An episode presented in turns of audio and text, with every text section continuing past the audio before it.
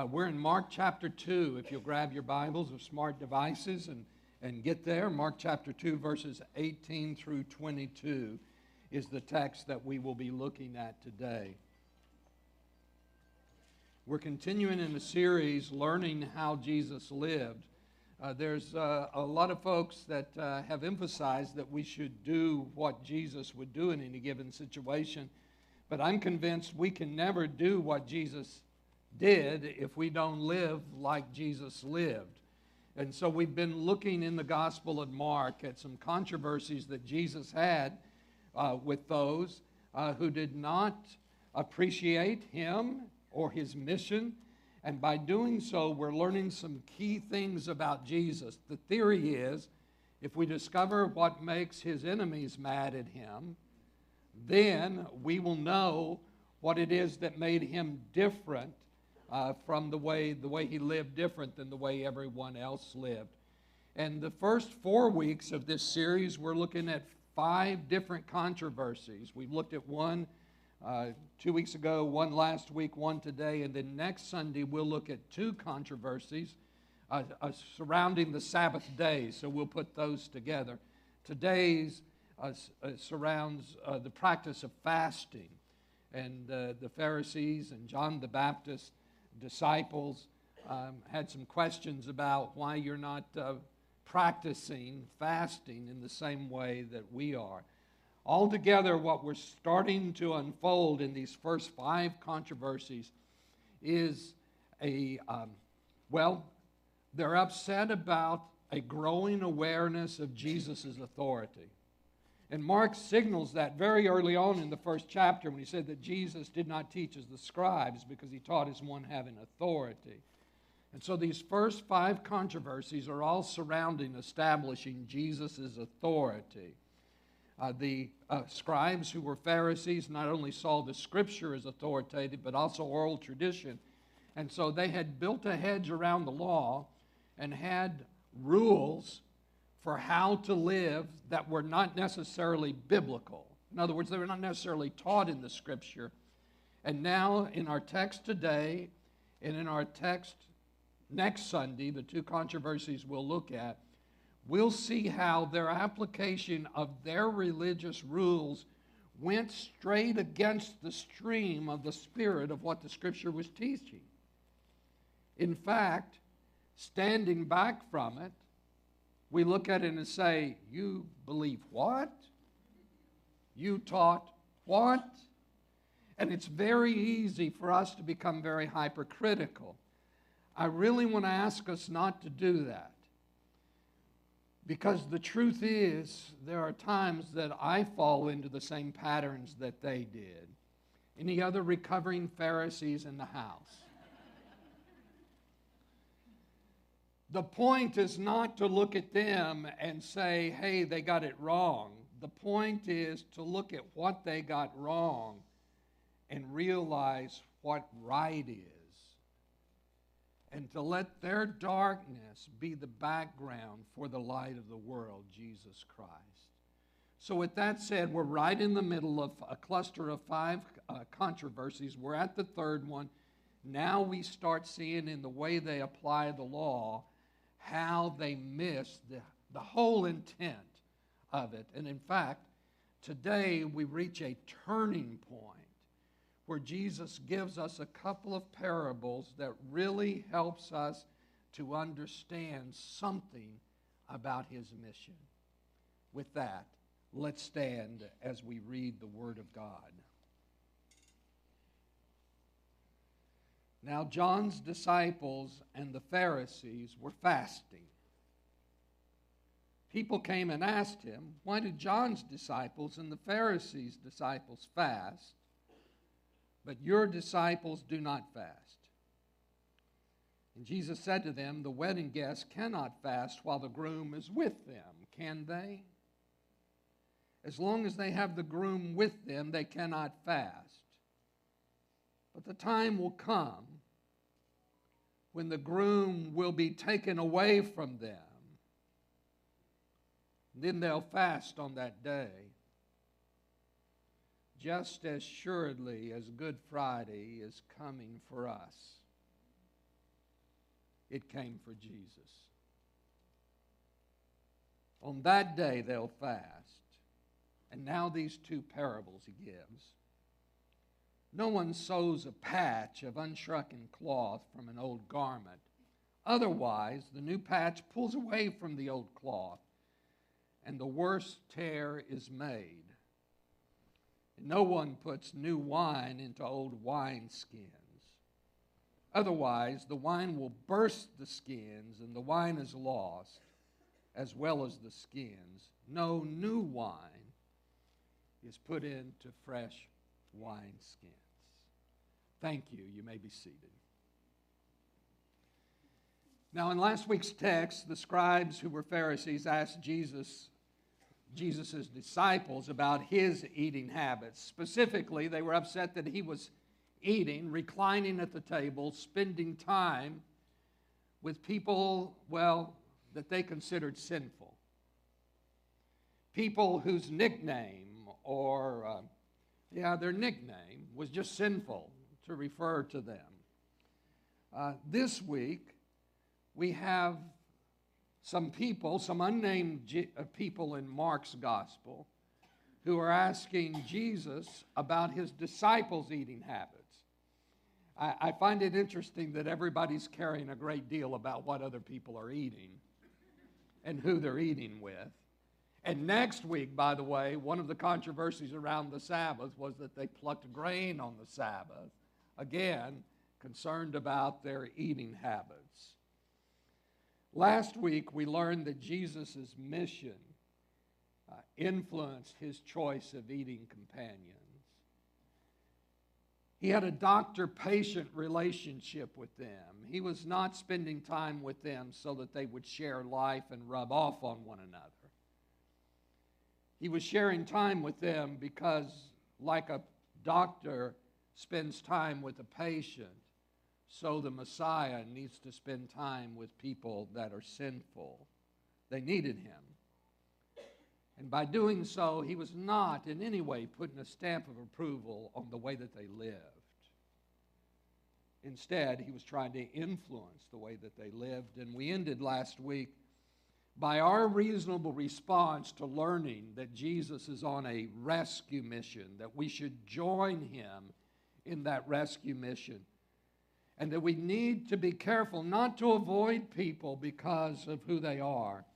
Instead, we need to meet them at their point of need.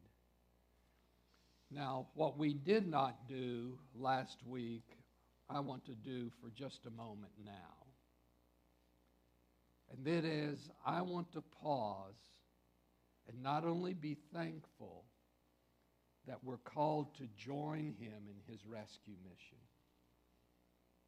Have you, have you let that process at all? Someone like me.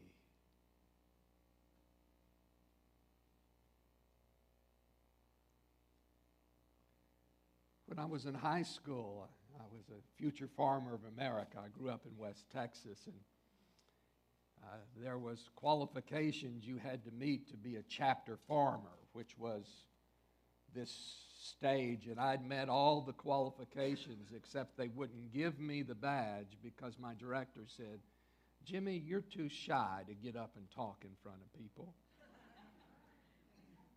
and that's one of the requirements.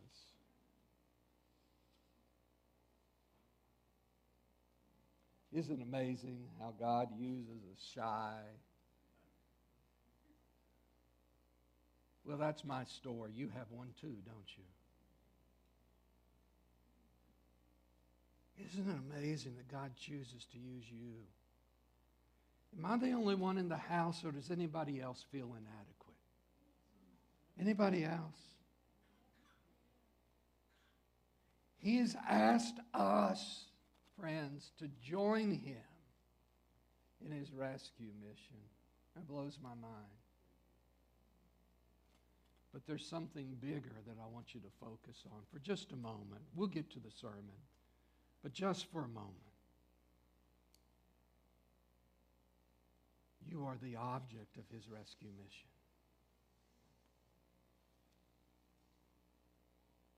He came running after you.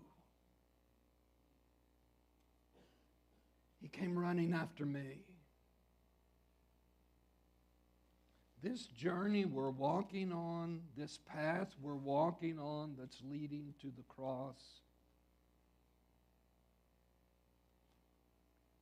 where he will spill his blood and experience the full wrath of God. Yes, he did that because it was his destiny. Yes, he did that because it was his mission. And yes, he did that for you.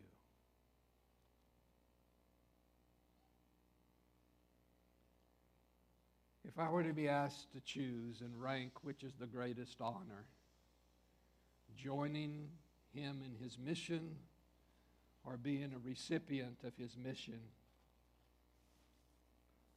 I'd have to say the latter, not the former.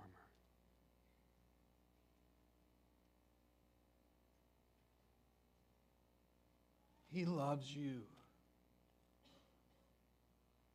He loves me.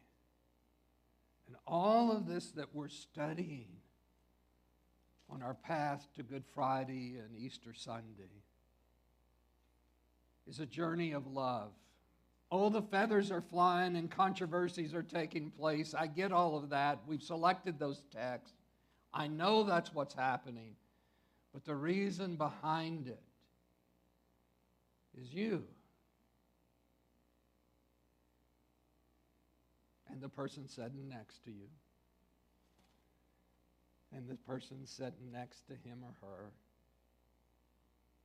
and the person that we invited to come and sit next to us who said no. And the person who the Lord prompted us to invite, and we said no. Fair enough? It's for all of us. It's for everyone that the Spirit draws. His blood was shed for their salvation. We are his mission. And now we're on mission with him. Well, we learn that our reasonable response is, is to join him in that mission and not to look down our nose at anyone They used to say, but for the grace of God, that would be me, there goes I. But the truth is, that was me. That is me without the grace of God.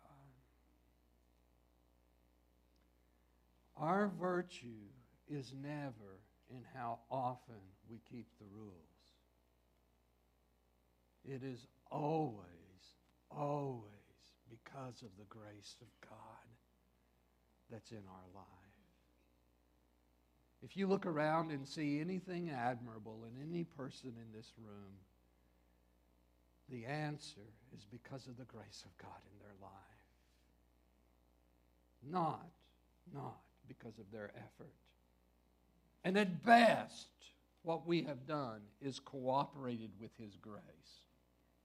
At best, what we've done is to lean into His grace, to receive it, and then do our best to live it out.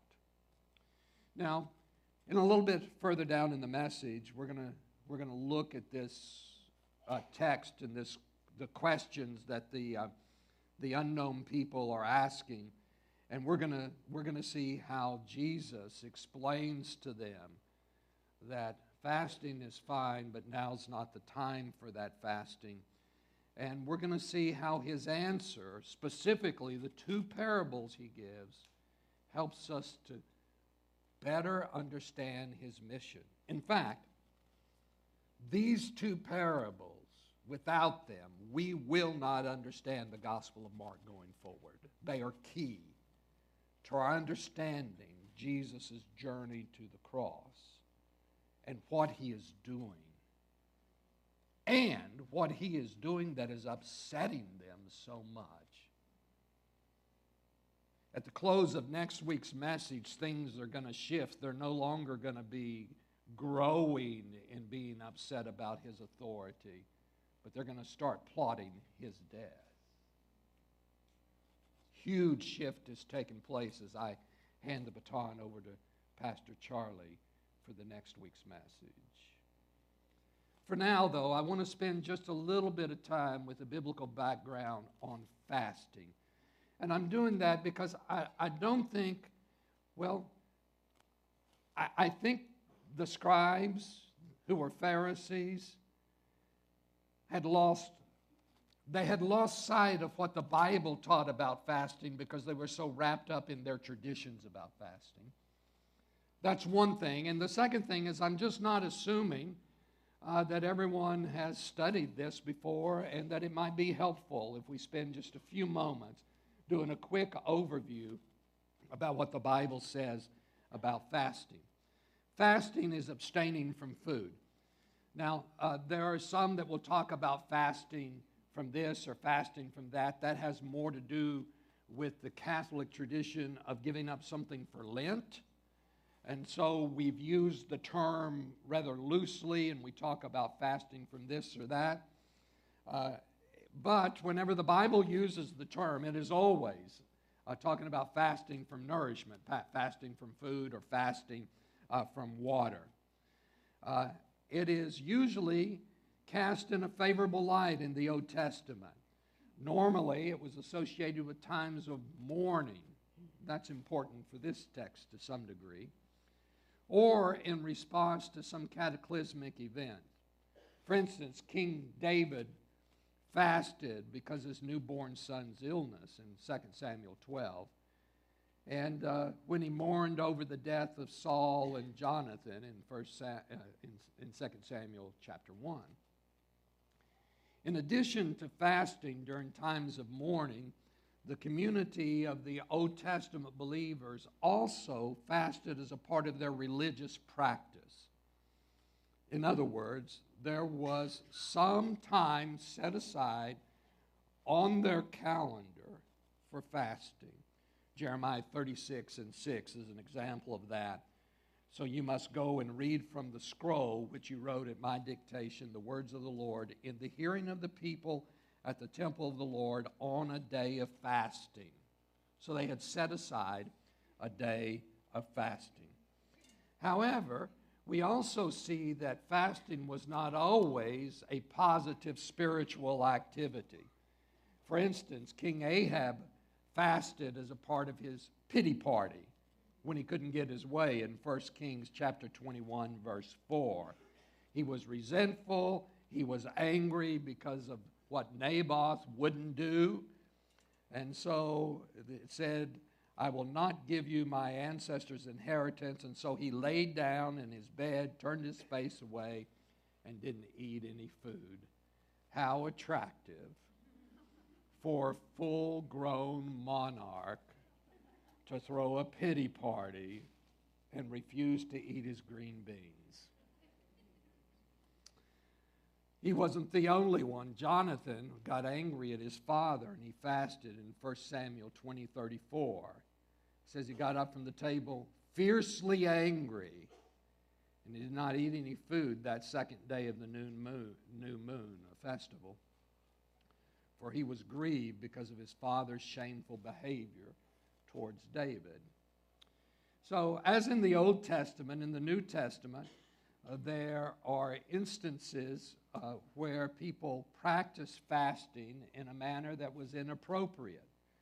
Uh, for instance, Jesus criticizes the Pharisees, who are part of our story today in the Gospel of Matthew, because they made a show of their fasting. And they fasted in such a way, not out of devotion to God. It wasn't that they were stopping, ceasing from eating food as a religious observance, or because something so cataclysmic had happened that food just wasn't that important to them. It, it, it, was for neither of those reasons. Instead, it was to make themselves look good, to make themselves look religious. And so uh, in Matthew 4, 1 through 2, it says, then, uh, excuse me, I got ahead of myself in my notes. That's in Matthew 6, 16. There are also uh, times in the New Testament uh, where we see that fasting was uh, a favorable thing. For instance, in Matthew 4, verses 1 through 2, where Jesus fasted. Let me read that. Then Jesus was led up by the Spirit into the wilderness to be tempted by the devil. After he had fasted 40 days and 40 nights, he was hungry. Also in Luke 2:37, we see that Anna, who was a faithful servant of the Lord, had regular uh, times to fast as a religious observance. It says she was a widow for 84 years. She did not leave the temple serving God night and day with fasting and prayers. And then, of course, Paul and his companions in Acts 27 33 had a season of fasting when they were on a storm tossed ship. Now, in Jesus' response about fasting in our text today, and in his other teachings, he is not saying, do not fast. What he is saying is that we need to fast appropriately. And where he uh, chided the Pharisees was that they were fasting as a show. He, he's not against fasting, in other words, he's against fasting as a hypocritical act. And in Matthew 6 16, he says, When you fast, don't be gloomy like the, uh, the hypocrites, for they make their faces unattractive so that their fasting is obvious to people. Truly, I tell you, they have their reward. So, Jesus is not criticizing fasting as a spiritual discipline. He was criticizing the way the hypocrites fast to draw attention uh, to themselves. And in his response in this text, Jesus makes it clear that there will be a time when his disciples will fast. It's just this is not the time for that. So Jesus answered their question. He also answered their unspoken question behind the question that they asked. There's always a motive that's getting people to ask questions like this. Now, I don't think this was a combative exchange per se. Uh, and yet, it is a controversy that led to the one that comes next with the Sabbath day. So it's a low intensity conflict. Now, in Mark's gospel, the unidentified people, uh, uh, we, we don't know who's asking the question, they're not identified. However, they do make a particular reference to the practice of John's disciples and to the Pharisees. And with those questions, by lumping those two groups together, I mean, if you had the three groups, John's disciples, Jesus' disciples, and the Pharisees, who would you put together? I would put John's disciples and Jesus' disciples together as the good guys, and the Pharisees as the not so good guys. And yet, in this triangular relationship, it's the Pharisees and the disciples of John that are put on the same side. And now the question is why do they fast, John's disciples and the Pharisees, why do they fast and your disciples do not? And so that leads me to a question what did they have in common? What did John's movement and the Pharisees' movement had in common? And the answer to that is they were both nonconformist. They did not conform to the way things are, and they were nonconformist because they wanted to make things better. Now, this is why we have to be careful to keep the black hats off of the Pharisees because they got it wrong no doubt, they got it wrong. But what they were trying to accomplish under man's power was noble. They were trying to get the people to be more consistent in the practice of their faith. Now, that doesn't sound that bad, does it? They were trying to get them to be better believers. And so were the disciples of John. They were both groups that were nonconformist. Now, they viewed the people that asked the question, viewed those who followed John the Baptist and the Pharisees as reform movements who were trying to improve the religious practice of the day.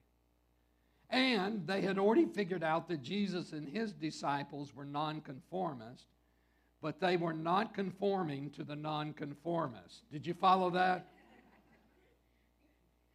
Uh, do you remember the nonconformists back when you were in school and how they all dressed alike and acted alike? You know, they just, they were nonconformists. Who knows, maybe you were one of them. I like to think I was a bad boy, but I don't think I really was. But the nonconformist all acted alike. And so now, these asking the questions are saying, why? You're trying, what's different? Why are you guys so different? Why aren't you more like them? Why aren't you living the way they live?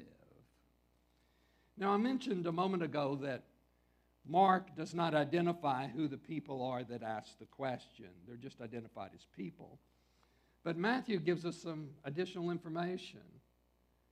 He indicates in Matthew 9 and 14 that the ones that asked the question were actually John's disciples. Hmm.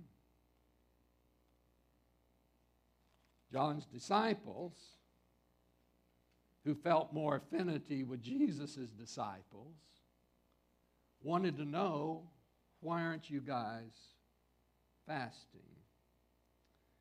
Now, this particularly becomes interesting when we realize that Mark does not arrange the stories in his gospel in chronological order. You know, in other words, in the sixth chapter in Mark, he references John's beheading before John was beheaded and then later tells the story. So we, we, we never are reading this thinking, yeah, there's a general chronology, but he's putting these stories where he needs them uh, to help make the point he's making. And so whether it happened on Tuesday or Thursday is unimportant unless he tells you it happened on Tuesday and Thursday, and then it takes on greater importance. And so, one of the first things I asked when I came across this insight was I wonder was this conversation before or after John was beheaded?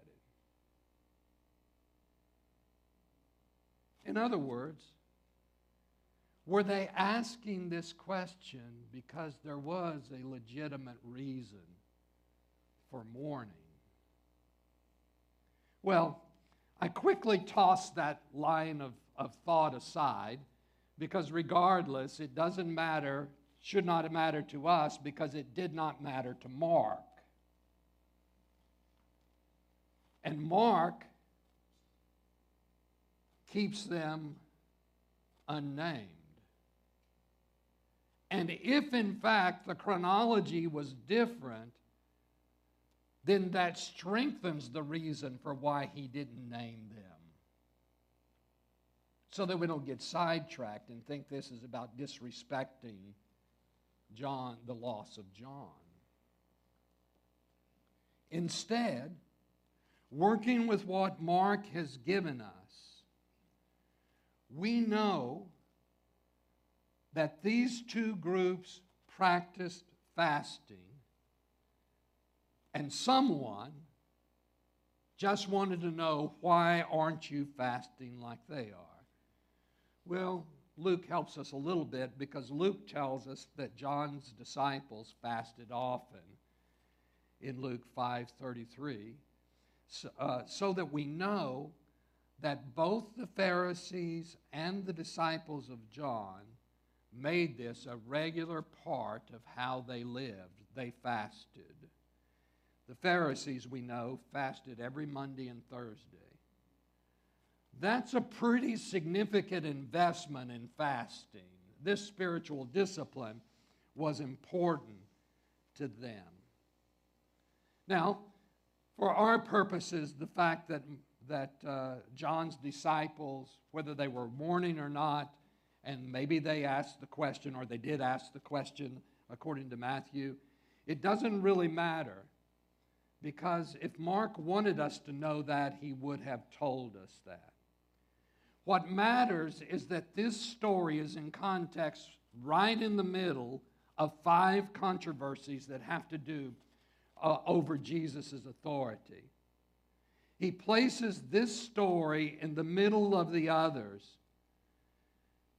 as a point of confrontation as to the source of his authority. Why aren't you trying to reform things the way we are, and why aren't you behaving the way we are behaving? Well, he is behaving differently because he's on a different mission. He is not on a mission to reform the practices of the day. He is on a mission to fulfill the prophecies. He is on a redemptive mission. He is on a mission that's going to lead him to the cross. He's on a mission that will put him in a tomb for a few days. He's on a mission to raise victoriously because he's on a mission to rescue you and rescue me. His concern is not with the details of their religious rules. The only place he gets concerned with the details of their religious rules is when they get in the way of understanding the truth of the Scripture. And so in this case, he responds by shifting their focus away from mourning to a celebration. And he says to them uh, that there is an appropriate time for mourning, but this is not it. The bridegroom is still with them. So now's not a time for mourning. Instead, he says, That day will come, and my disciples will mourn when the time has come. But I'm still with them. This is a time of celebration. Uh, by the way, just as a quick aside, there is great reason for joy even today, as we're walking through a world that is rapidly decaying around us, because the Spirit of God is dwelling among us, and there is still reason for great joy. You know, Solomon wrote, There's a time to weep, there's a time to laugh, a time to mourn, and a time to dance. And Jesus is saying there is a time for mourning and fasting, but it's after the celebration and dancing. It'll be appropriate then. Well, last week, his conflict ended with a pronouncement about who needed his ministry. This week, it ends with two stories. Now, he tells these stories about things that were familiar to them that may not be familiar to us. Now, when I was young, uh, when we tore our jeans, we didn't think that was a fashion statement. and, and mom would uh, get an iron on patch usually, and she'd iron it and maybe sew it. And, uh, you know, our jeans were pre shrunk. They had already, by the time we tore them, they were pre shrunk. Now, understand times have changed, and I'm not making a comment on the times. I'm just saying that there was a time when we saw holes, on jeans and we said, we need to fix that. Not when we saw jeans without holes and said, we need to fix that. So Jesus tells a story that would have been, in my day, when I was a child, more understandable perhaps than even today, especially the whole concept of whether or not the clothes would shrink or not. Well, in his time, when there was a tear, it mattered whether or not the cloth that they used to patch the tear was as shrunken as the garment that was being repaired.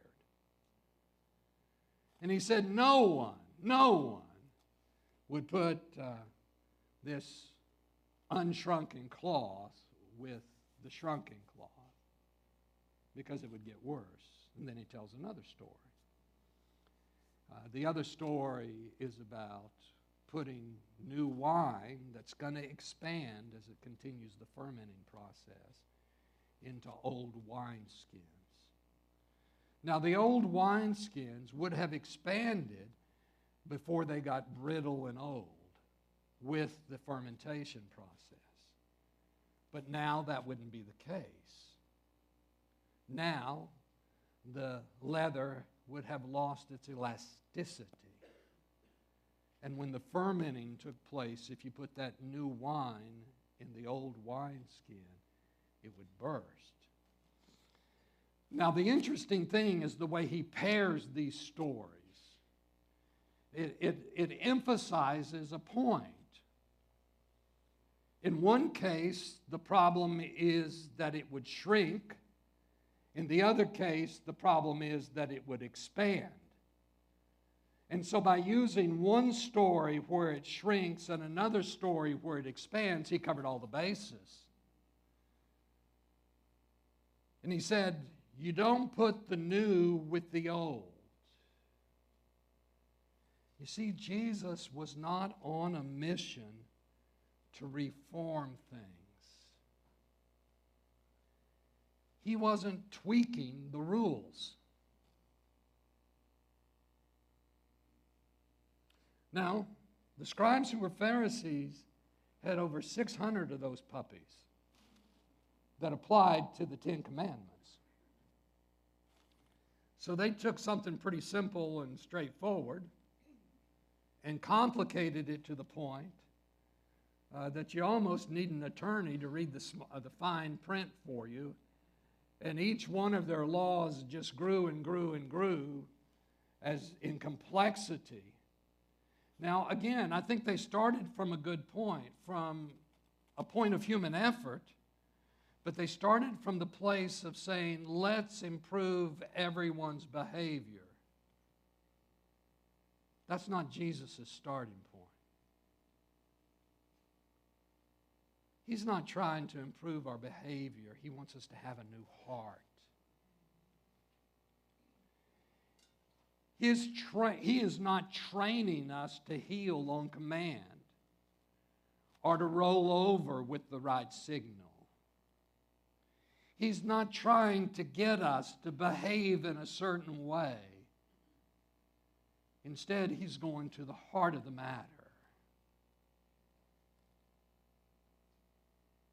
He is the culmination of what Jeremiah wrote about a new covenant and a new heart. Why aren't you like us? Why aren't you like those trying to reform religion? Well, he was not a reformer, he was an interrupter. He was coming to make a statement and to provide the way forward. The hope was not in us keeping the rules more consistently. The hope was in a change of the heart. I mentioned it a moment ago. Let me read it Jeremiah 31 34. No longer will one teach his neighbor or his brother, saying, Know the Lord, for they will all know me, from the least to the greatest of them. This is the Lord's declaration. For I will forgive their iniquity and never again remember their sins. Jesus is on a path to make this possible. As important as fasting is when it's appropriate, whether a person fasts or not is fairly irrelevant if they have not placed their faith in Jesus Christ. Because He is the answer. See, the Pharisees, they didn't understand that the coming of the new age was a gift of God's grace, not a response to their faithfulness.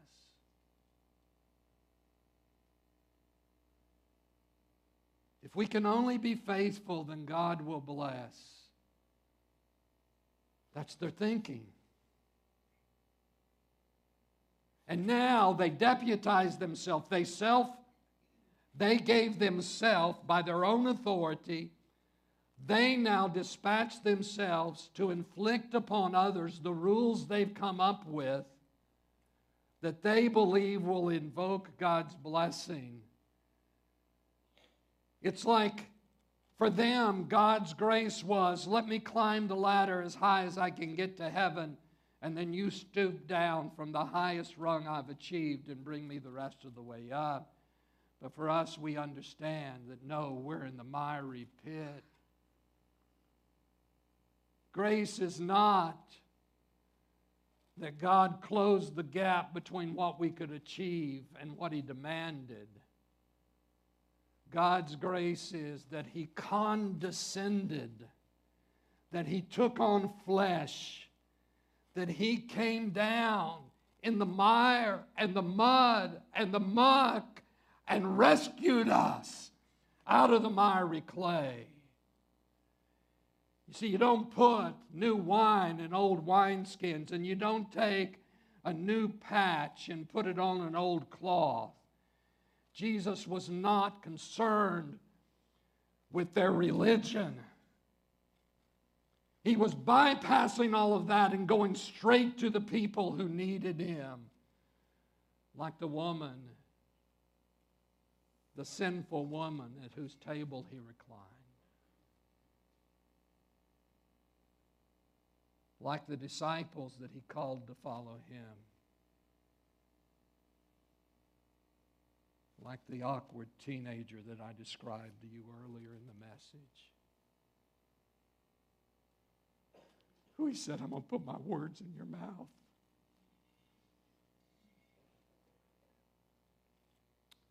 To you,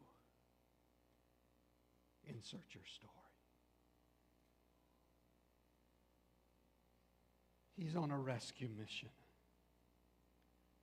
Today, we pause to celebrate that Christ's grace has saved us as we participate in his mission to save others. And because of that grace, because of what Christ has done, we know that the hope of the world is not a codified set of religious practices. But the hope of the world is the Lamb that was slain before the foundation of the world. Would you bow with me in prayer as the worship team comes, as the prayer team uh, prepares to come? I just wonder there's someone present today in desperate need of the grace of God in your life. In just a moment, we're going to have the prayer team here come to one of us and let us know. We want to pray with you. And today you can have the assurance of Christ in you. Not because you deserve anything, not because we're deserving and can give it to you. We're all undeserving. It's all about His grace, it's all about His life. It may be that some of you have, are burdened right now about a friend or a family member or a coworker